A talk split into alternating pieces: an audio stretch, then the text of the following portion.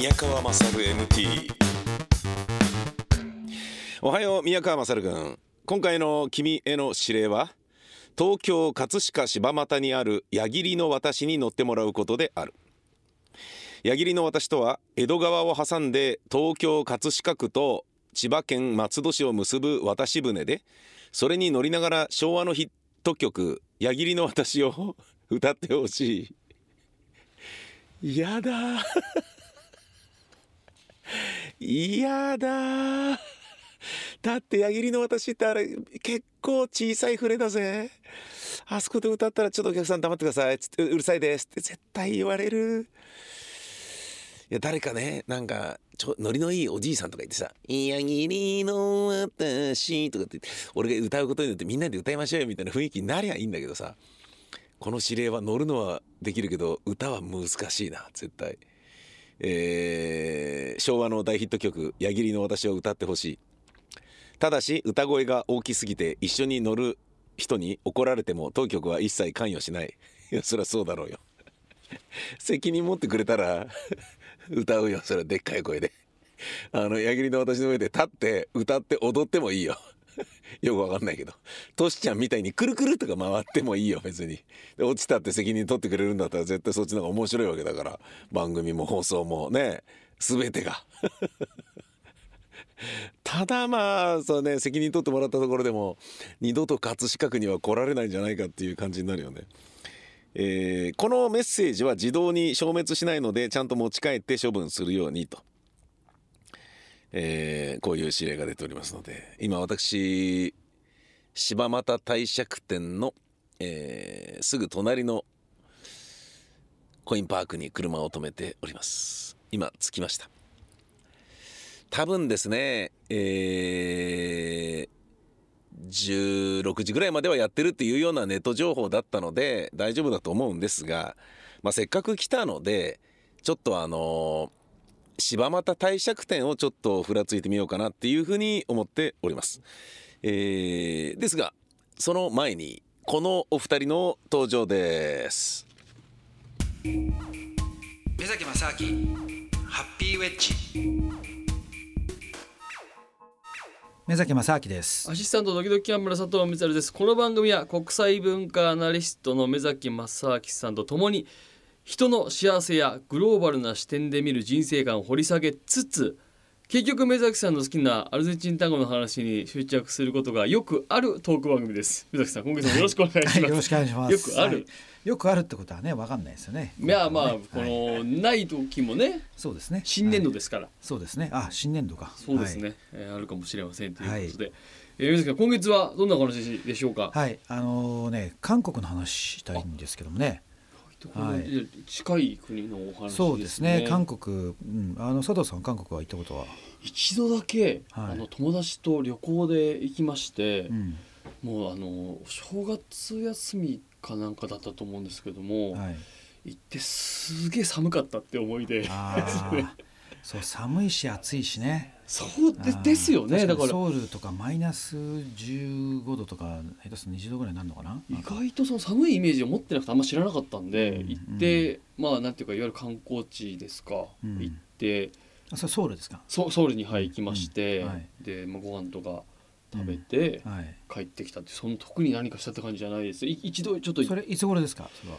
2011年か12年ぐらいだと思います。あなるほどね。じゃあ、はい、まあもうだいぶね韓国が発展してあそうですね、ね、人はすごかったですね。ですよね。はい、うん、観光客と地元の方と、うん、はい。なのであの実は僕が一番最初に韓国行ったのはもうねかれこれ25年とか30年近く前なんですよ。本当に大学生の頃に、はい、あのアメリカに行った時の知り合った韓国人の、まあ、学生の友達がいて、はい、で日本に帰ってきた時にじゃあ遊びに行くよって言ってね、うん、行ったんですけどもやっぱりねその30年近く前の韓国っていうと何て言うのかなもう今の韓国から想像できないようなもう全く。なんか色で言うとねなんか全部がグレーみたいな。へ なんかこうセピアセピアの感じですよ、カラーじゃないんだ。カラーじゃない。そうそうそう。そうなんかそのままセピアで生きてる人たちみたいななんかそんなイメージですよ。僕の記憶の中でも。ーだからで走ってる車とかももう韓国車しかなかったうし、ん。でなんか全然そのなんでしょうね人々の感じ例えばあの服装とかもちょっとやっぱこう、あもう見た瞬間にあなんかちょっと違うなっていうのが分かるとこだったんですよ。ででもねそのやっぱ韓国の話って僕大学生の頃にあのなんか日韓のえ問題とかをこう勉強するみたいな勉強会にちょっと参加してて、はい。で、まあ、それまではあんまりその韓国の話って知らなかったんですよね。韓国では朝鮮半島の話とか。うん。でもで実際いろいろ勉強してみるとそれ日本がね30何年ですか。38年かな、はい。あのずっと占領していて。でもう本当にその1900だから45年までね、うん。日本が日本だったわけですよ。うん。でだから韓国に行くとある程度の年齢の上の人は日本語で教育を受けたかあらーペラペラだったりとかね。でやっぱり昔はねその韓国の政府が日本の文化をその教育させないように要するに逆にそのうん植民地時代にその韓国では韓国語が禁止になって、うん強制的に日本語を日本化が進んじゃったわけですよ。だからそれが戦後になって逆にその日本の文化を入れないようにその全部ブロックしたんですよね。日本の例えば、えーまあ、エンターテインメントだったりとか。一切入んなかったんですよ。でプラスやっぱり反日的な教育っていうのはすごくはい。あったんですよね。でそういう話は聞いてたんでだから僕が最初にそのが大学生の時に友達のとこに行った時にちょっとねビビってたんですよ。ああで日本人が来たとなると本人だと思ったらねなんかぶっ殺されるんじゃないかとかね大丈夫かな。と あか、ー。うん、で行ったらしたらね実はものすごい大歓迎されてでその友達の友達とかいろんな人紹介されてで居酒屋みたいなところにね連れてかれて、はで「いや今日はお前の誕生日だから」っつって「え違うけど」って「いいからもう今日お前の誕生日だから」っつって「おう。まあまあいいや」っつって「はい。よかった。じゃあ俺今日の誕生日」って言ったら。そしたら、はい。あの誕生日だとなんかあのねいきなり音楽がかかっておでシャンパンぶっかけられて。ええ それででお飲まされてでさらにあのそのお店の皿を一つねはい。あのタダでくれるおっていうのがあって。はい。であなんかまあいいやと。そうそういう感じだだってななんかみんな喜ぶしね。面白いなと思って。はい。でそしたらそのまま4軒ぐらいはしごしてええ4軒全部ではい。毎回シャンパンかけられて。これ誕生日なんだって。そう誕生日だっつって。で毎回飲まされて。ええだったんだけどみんなやっぱりあの「いや日本から来たのか」っつったら、まあ、当時本当ね日本人の観光客とは多分誰もいなかったと思うんですよ。だからみんな日本人だっていうとこう「おなんだお前日本人か」とかっつって。で結構すごいよくしてくれてね。はい。だからでその僕の友達のやっぱおじいさんに回してもらったらおじいさんはやっぱり日本語ペラペラでで過去のその話とかまあいろいろしてくれたりとかねうん。してっていうのがイメージがあったんで、はい。僕はなんかすごくポジティブなイメージ持ってたんですよ。うん。でただねあの実はその後まあ何度も韓国はちょこちょこ行ったりしたんですけども、うん。えー先週ね、えーもう2泊3日かな？でソウルの方にあのーまあ政府じゃないんですけれどもちょっとあのある企画が、えーそのソウルの市のあのスマートシティって言われてる、はい。そのスマートシティのい勉強会みたいなものがあって、うん。であの韓国特にソウルはそのいわゆるスマートシティと言われるところの最先端だとっうん。ていう話があるんでそこをじゃあ見に行こうっていうツアーがねああのちょっと知り合いから誘われて「じゃあ行きますよ」ってーねうん。で参加したんですよ。はいでそれまでねあの、まあ、なんとなくいや韓国とねそのハイテクの分野っていうと例えばサムソンとか、うん。結構先に行ってるようなイメージはあるじゃないですか。でそうですね。はい、うん、でもあるんだけど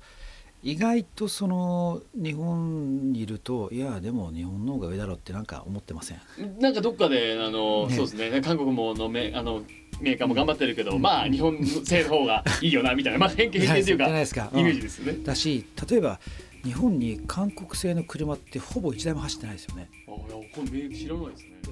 この続きはまた来週です。宮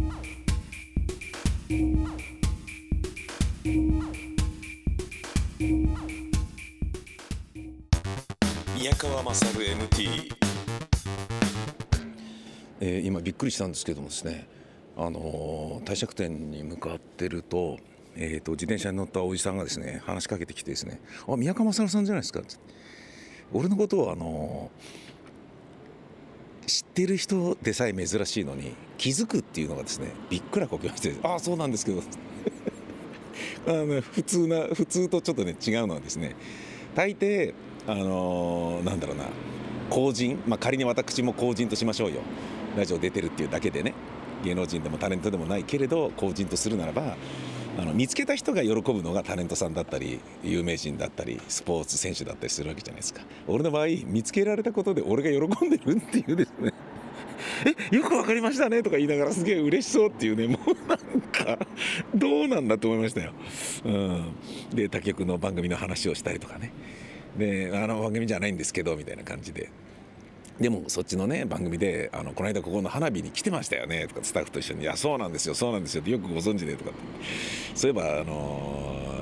赤坂のねラジオの番組で花火大会に葛飾来たなと思って。でそれでも聞いてくださってたみたいで。で今日はあの別の番組なんですよっつったら「あ MT ですか?」っつって。宮川勝 MT を知ってましたよ。これありがたくないですか？超絶嬉しくないですか？宮川勝 MT MT ですか？もうなんかねありがたかったですよ。始まったばっかりの番組なのにね。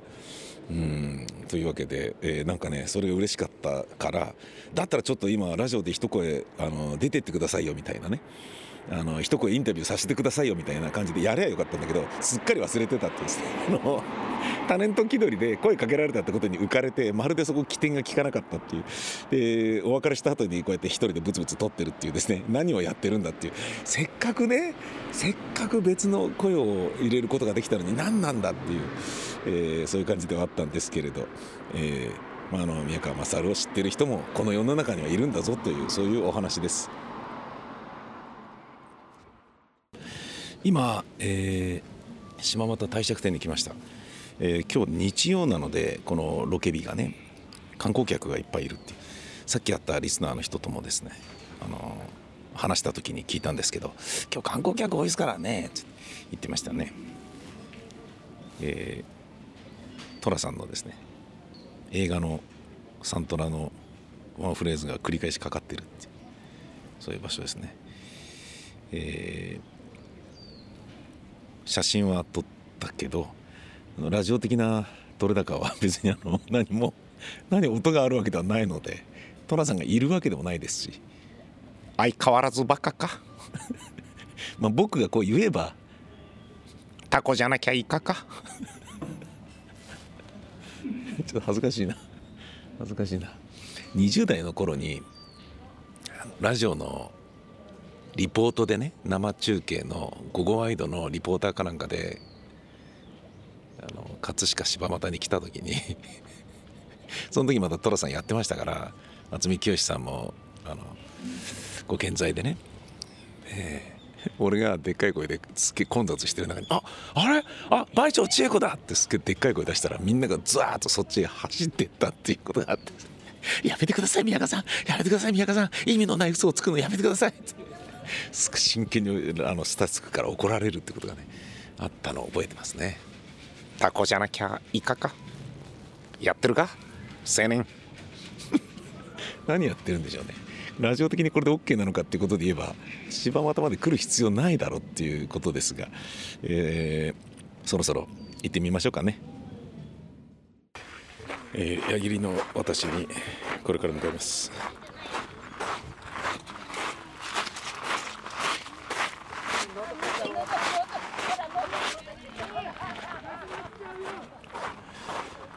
えー帝釈天から、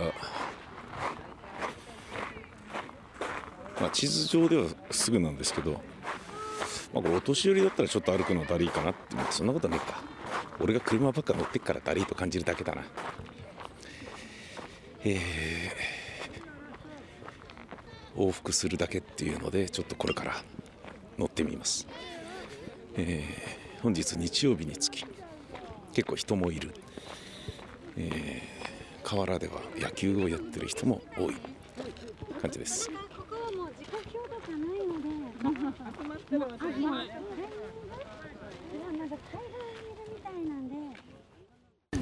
えーと船着き場に来ました。うわすげえ。本当になんかなんだろうな。発展途上国の船着き場みたいな感じになってるところだぞ。向こう側見えるしな。ほう。なるほどね。面白い。乗ろうじゃないか。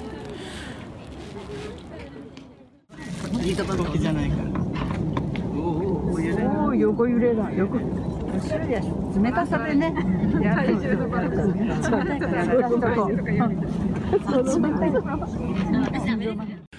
えー今ですね矢切の私で渡りまして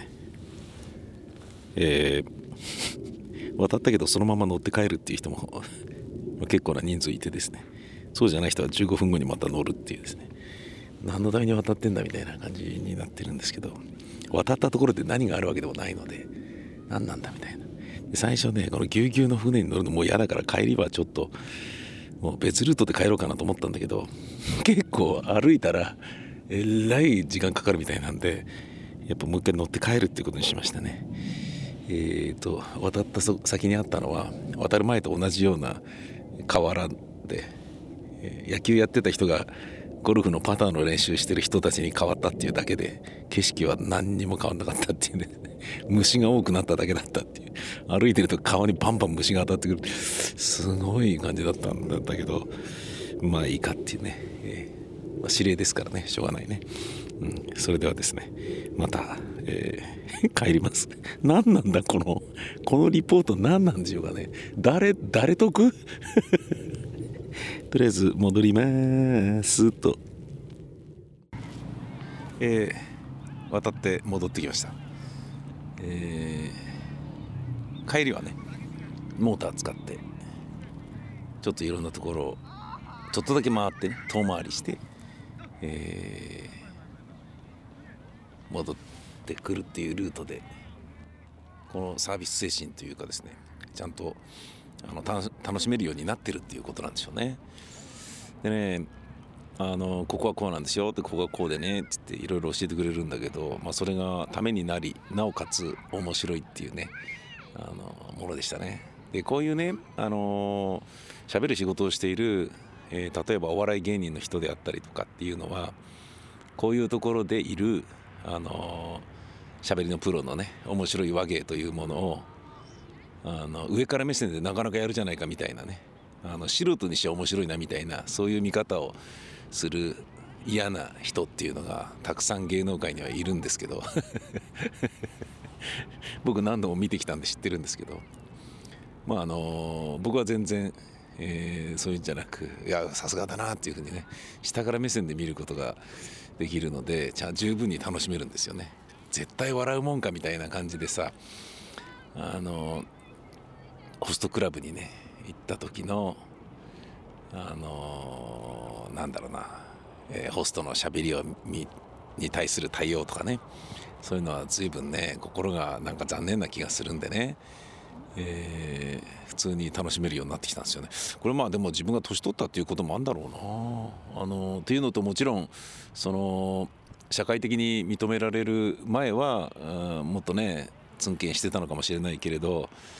実績残して評価されてもう手応えとしてねあの自分が本気出してラジオ作ったらあの俺より面白い番組作れるやついねえんじゃね？みたいなのがもう実感として手応えとしてこうつかめた後っていうのはもうあの全然そういうふうなことはなくなったんですよね。えー傲慢な人っていうのはあの得ですね そういうことか。えーこの矢切の私に、えー乗るにあたり自分がちょっと思ったのはあの果たして本当にこういうものを、えーよくわかんないものを乗乗るっていうことを楽しめる人生でいいのかっていうのをあの考えたんですよね。えー具体的にはねただ渡って戻るだけなんですよ。だから時間があるってことじゃないですか、うん、で他に楽しみがなないのかみたいな感じのことでもあるし近場で楽しめるなんかプチ旅行のようなものをお出かけっていうやつをねやりたいって。だけど運動するのはちょっとっていうお年寄りがやるんだと思うんですよ。僕まああの今日ね行って帰ってっていうのを、えー大釈天あたりからずっと、えー歩いてねあのーあれしてましたけどやっぱりお年寄りが多いんですよね。でお年寄りの匂いが、まあ、満ち満ちてるわけですよ外なのに。でそれは加齢臭かっていうとそうではないんですよ。なんかもっと真っ向臭いお年寄りがお化粧をしてなんかよそ行きのね、えー状態っていうでその中に非常に若いお姉さんがあのガイドさんですね多分ね。引率してる人がいたりなんかして声が通って明るくて可愛い、ね、であの年寄りのね、えーガイドされてる側の誰かにあの軽口叩かれたりなんかしてね「あのまゆみさんはい行かないの？このえまああの一緒に行きますよ」とかって「なんで泳いでいくんじゃないの?」とかって「そう泳いで行こうかなって思ってますよ。でも向こうついてから乾くかな洋服」とかって「あははは」とかってそういうあのしょうもない しょうもないやり取りをですね。あの付き合わされて頑張ってる、まあ、頑張ってるって言い方違うな。そういうおはらお話がおしゃべりが楽しいと思える女性がそういう仕事やってるわけでしょうからうざいんだよあの親父たちがみたいな。そういう人は多分やってないだろうからね。単純に楽しめてるんだと思うんだけど、うん、そういうやり取りをしてね。あの行くわけですよ。でねただ行ってですぐ帰るんだったらそのまま乗ってもいいよみたいな感じになってて。であとは降りるんであれば15分後にまた来るからねみたいな感じになってるのね。で降りたところで別に何があるわけでもねえし、うん、川のね土手を上がれば道があるっていうだけなんでただ松戸に着いたっていうだけなんだよね。あの言ってたのはその船頭さんがね、えーガイドしてくださってたのは、えーあれなんですよね。あのこの川江戸川であのななんだっつったっけな。あの歩道橋から飛び込むとあの千葉県埼玉県東京都3つのあの警察がね集まっちゃうんですよね。つって。めちゃめちゃ嫌われてるんでね。つって。飛び込む時は場所がはっきりしてるところで飛び込んだ方がいいですよ。とか言っててちょっともしあなるほどなと思ってね、えーそんなようなあのおしゃべりを聞くことができたのは良かったんですけれども、えーこういうものにねあのお年寄りが行くっていうことを楽しめるのはうんなどうなんだろうなっていうねこと思ったんだよね。なんかまだ他に、えーまあでも外へ出るのが楽しいから絶対行った方がいいわけでしょだからこうこういうことをだからプチ非日常として楽しめるってていうことは、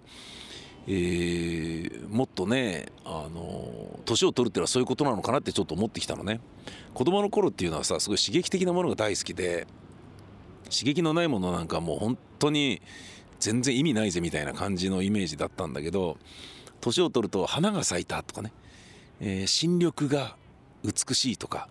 なんかそれだけでワクワクできるような部分があるからさ。あのーそういうふうにねこうなっていくのかなと、えー人は大きくなるにつれて、えーダメージを心に受けなくなるあの心臓に毛が生えていくっていうのがもさもさ毛が生えていくっていうそういうのが人間の成長だと思うんだけど小さい頃はね例えば「お前うんこしてきたんじゃねえのかよ今の休み時間に」って言われただけで顔が真っ赤になるぐらい恥ずかしいみたいなのがあるでしょ。それがねそのうちねもう大人になると「あごめんちびっちゃった」みたいなことが平気で言えるようにもなるとか、えーもっともっとねきついダメージをね仕事で受けるから心に、えーいちいちそんなことにダメージ受けてる場合じゃねえぜっていう風になっていくので、あのー感覚がどんましていくのかなと思ったんだけど、えー逆の部分もあるんだなと。もうすごいさまつなことに幸せを感じられたり、え浮かれたりねできるっていうようなあの繊細な気持ちになっていくっていうことも年を取るっていうことはあるのかなっていうことをちょっと思ったんですよね。うんえー行きの、えー渡し船の中で、えー無理やりあの歌ってみた矢切の私をちょっとだけ聞いてみてください。そしたら見合い写真にするあ、これあいつ撮ったんですか？撮ったんです柿崎さんも見てたかね、こちら。えーまるで歌うことができていない、えー当たり前ですぎゅうぎゅう詰めですから、えーただ一生懸命歌ってみようっていう努力をちょっとしてみたってことですよであのー多分ねこれが宮川勝 MT ではなくて、えー20代の時にやっていた TBS ラジオでの宮川勝の深夜ビタミン族とかねパックインミュージックとかだったんであればあのー 大きな声で歌ってたんだと思うんですよ。今もう50過ぎて そういうことやって頑張ってなんかね目立ってね面白いやつがいるぞっていう評価されたいみたいなことに対する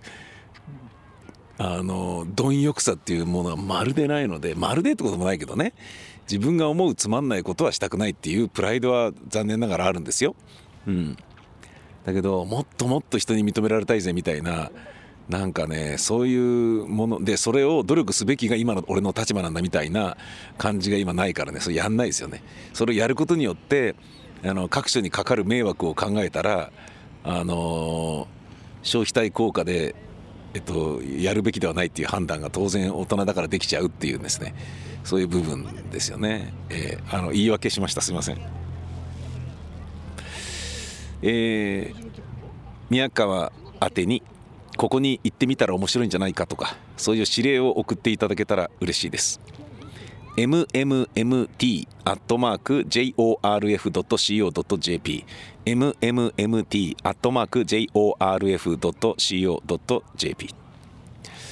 最後にですねもしかしたら録音されてるかもしれない船の上で、